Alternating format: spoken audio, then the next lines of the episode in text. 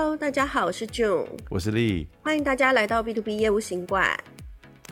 哎 June 啊，你有没有碰过 EQ 很低的人？应该到处都是吧？啊？我啊？天气这么热，对不对？地球暖化 ，EQ 也变差了，太热了。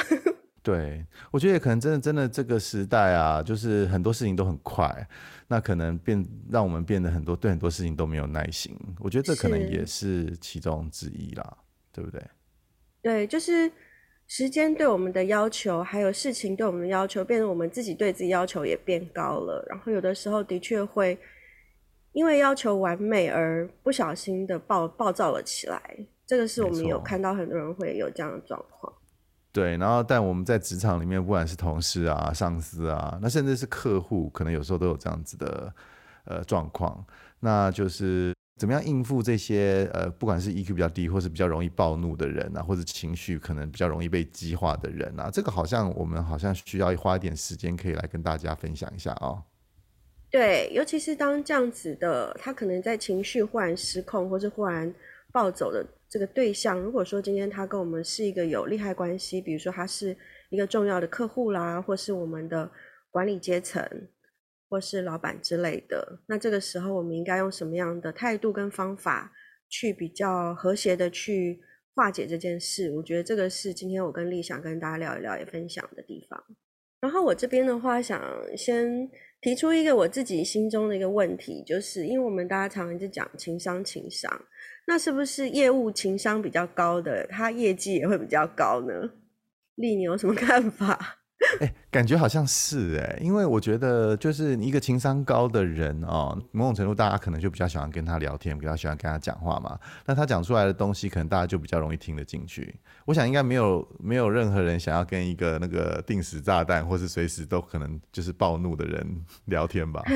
我觉得你这样讲是对，因为变成说你情商高的话，你可以去沟通的这个能力好像也就是比较高，所以跟人家讲话的时候，你的说服力啊各方面好像也会提高哦，好像是正相关哦。对，但是我觉得也要提醒一点，就是我们这边讲的所谓的情商高，可能也就是就说极度圆滑啦，什么样的状况他都可以去墙头草那种的多面人，戴着多个面具，其实那种人我们也是很害怕的。对，跟这种人聊天有时候反而更累，你就发现哇奇怪他怎么什么事情都跟你好像有话聊。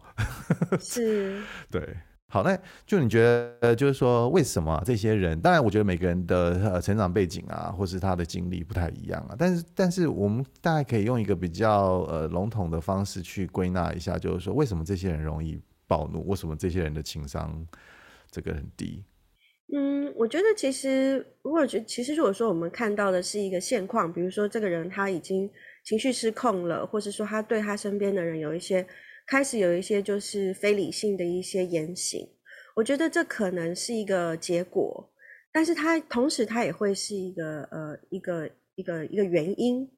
所以如果以结果论来看的话，我会觉得说一直有出现这样的一个结果，其实慢慢的这样他这个人的人际关系其实有一点会导向一个比较负向的循环。那这个是其实我们所不愿意见到的，而且我觉得像如果说常常情绪有失控啦，或是说对你身边比如说的同事啊，大家每天见面的，或是朋友啊，甚至是厂商这样子去发泄你的情绪的话，其实我觉得对他个人的形象还有能力是一个扣分的，所以我觉得这个真的还是要尽量避免。对，我觉得我们可能身边常常会有，不管是同事啊或是主管，我们常常会有那个地雷哦，对不对？那有些人的处理地雷的方式就是跟他躲得远远的，就是我不太去接触这个人。那当然如果你的工作是必须要跟人家接触，那你又被别人当作是一个地雷的话，那我想不管是业务啊行销啊，其实你都比较不容易达成你的目的。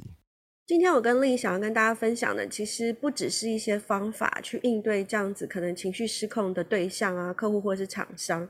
那其实我觉得在处理这样的一个状况的顺序其实也蛮重要的，因为我们人都是有感觉有感情的动物，所以碰到这样的状况的话，我觉得处理的它这个步骤跟顺序蛮重要的。那我想说先跟大家分享一下，我这边有归纳几个我觉得是可以试试看的一个顺序。那碰到这样子的一个状况的话，我觉得第一步我觉得应该是要追求就是情绪的缓和。那这个情绪的缓和我觉得也不可能是很急速的，因为在那个当下，我觉得可能大家都会非常的紧张，那声音也可能会提高，那讨论事情的语言用词可能也会尖锐，所以我觉得第一步应该是想办法去让大家的情绪缓和，这个时候就必须要注意到自己的声调，还有就是必须要有一些安抚的就是情绪啦，或是一些举动，比如说移个东西啦，或者调整灯光，我觉得就是一些分散那种情绪很差的那种的一些小的一些举动，我觉得都很不错，就是稍微把这个现场的情绪缓和一下。对，我们大家都有这样的经验哦，就是我们在很激动或者是我们在情绪很高涨的时候，可能会做一些错误的判断，或者是讲一些不该讲的话，那事后可能就会后悔。所以暂时的脱离那个比较激动啊，或者是比较激情的这种心情啊，其实也是蛮重要的。那第二个步骤的话，其实我觉得就是如果大家情绪都有点缓和的时候，然后比较没有那么就是完全都充斥在那种比如说像是愤怒啦，或是觉得不公平啦那种很高涨的那种情绪的时候，我觉得这个时候就可以慢慢开始输入一些有关理性的分析，或者一些条列式的分析，让大家回归到这个事情的本身，而不是针对某一些特定的人。因为有的时候其实我们大家其实发生冲突的时候，或是情绪暴走的时候，其实可能是针对一个人，或是针对一个事情，但是其实我们都希望把它导回，是希望我们都把事情做好。所以这个时候其实可以开始释出一些分析式的一些评论，或是甚至一些比较简单的解决方案。我觉得这个解决方案不是说那种很复杂的，或是让你提出一个大的计划在这个时间点，而是说一个很简单的解决方案，比如说 OK， 那我们今天的会议也许先到这边，那我们明天早上我们继续大家来做个讨论，这样子也算是一个解决方案哦。然后在提出一些比较简单的解决方案之后，我觉得第三步的话就是要引导，其实大家甚至是同事啊或者厂商，其实有的时候我们还是要预防胜于治疗嘛，所以我觉得这个时候必须要有一些预防的一些方案。那这个方案可能不用是太过于具体，但是我觉得也要稍微的去跟彼此做个沟通，可能在私底下也用一个比较缓和的口气，然后比较友善的一个朋友的角度说，其实像昨天这样的状况，我觉得以后我们还是尽量的可能用什么样的方法去避免这样子一个情绪上的一个冲突，就是用一些比较像是朋友的观点的一个建言的方式，而不是再去怪罪这个人，或是去一直去探讨，或是一直去埋怨这个事件的发生。我觉得这样子也会是也算是一个沟通的小技巧啦。那这边是我这里的建议。那令你这边要不要提供几个方法呢？就是说遇到这样的情形，尤其可能这个对象是跟我们有利害关系的对象，我们要怎么做会比较恰当？对，其实我觉得回到刚刚就是俊有提到的，就比如说情绪缓和这个部分啊，我觉得很多在这个不管是激烈的这种口语的交锋的时候啊，很多人会不自主的会以其人之道还治其人之身，就是可能就会声音也开始大了，然后也开始情绪也激动。那其实我觉得有时候这样子的回应啊，就并不会有任何的好下场或好结果就对了，就是不理性的一些沟通啊，其实并不会有产生什么样的结果，也不会像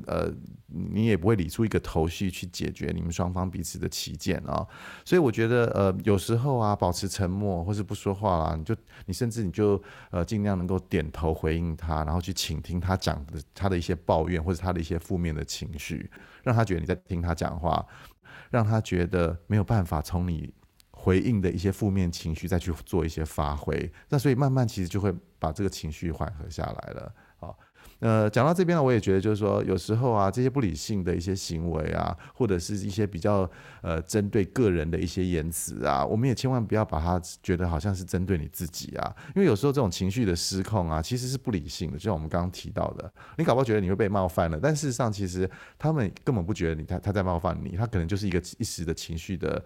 一个激动而已啊。那我是觉得在这个时间点啊，最好是保持冷静。然后甚至可以脱离这个状态哦，比如说你某种程度你可以转移话题啊，或是回到你原来想要跟他沟通的那个主题啊，比如说你为什么两个人在通话，可能是为了要解决一件事情，或者是为了想一个什么样子的对应啊，或是一个对策啦，去解决某一个问题，或是想要彼此沟通什么样子的一个议题啊。那在这个时候，有时候是岔题了，然后岔到一些情绪的一些反应，那有时候这就是一个很好的时间点，你就说好，那我们先不要沟通这个部分，我们回到我们原来想要沟通的那个问题，那我觉得这个时候也可以适时的舒缓一下这个比较激动的情绪。我觉得丽分享的这一点很好，因为这跟我想的其实我自己是蛮有同感的，就是说当有这样的一个事件发生，多多少少因为我们都在那个当下，那可能我们也会觉得说自己被这个雷炸到或是怎么样的，但是其实真的不要觉得是针对自己，因为有的时候一个事件的发生，其实中间会有很多的背景跟很多的环节，很有可能你只是在当下可能被影响到的一小部分，千万不要把这事件放大，因为俗语说的好嘛，就是大事化小，所以碰到这样的状况，其实我觉得反而就是自己的心态要更宽容，然后更调整一下，不要觉得是针对自己，真的会比较好。对，而且有时候硬碰硬其实绝对不会有好下场的，那如果是你软然后他硬的话，其实他也斗不起来，那就是有时候其实就会自然化解了这样子 的一个激动的就是一个激烈的一个场面。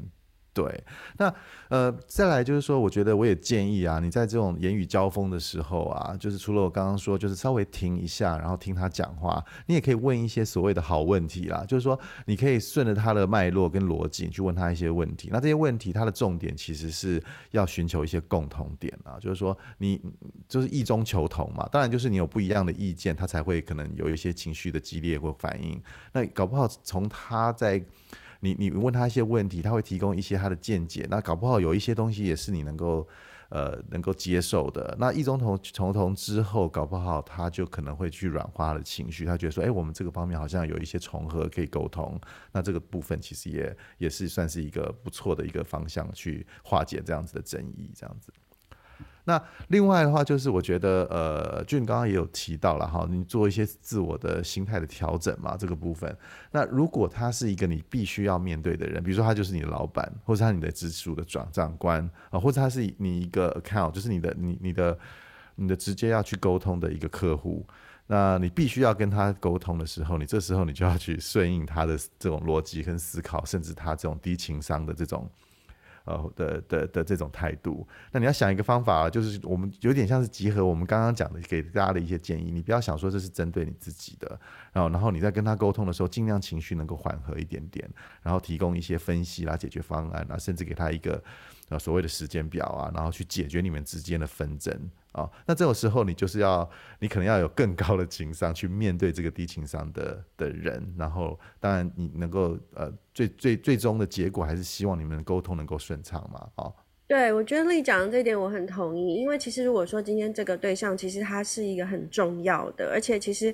在大部分的时间的时候，其实这个人的存在是非常有价值的，对你也是很支持的，可是可能正好碰到一些点，或是可能在其他大家的一个做事的方法没有达到他的要求的时候，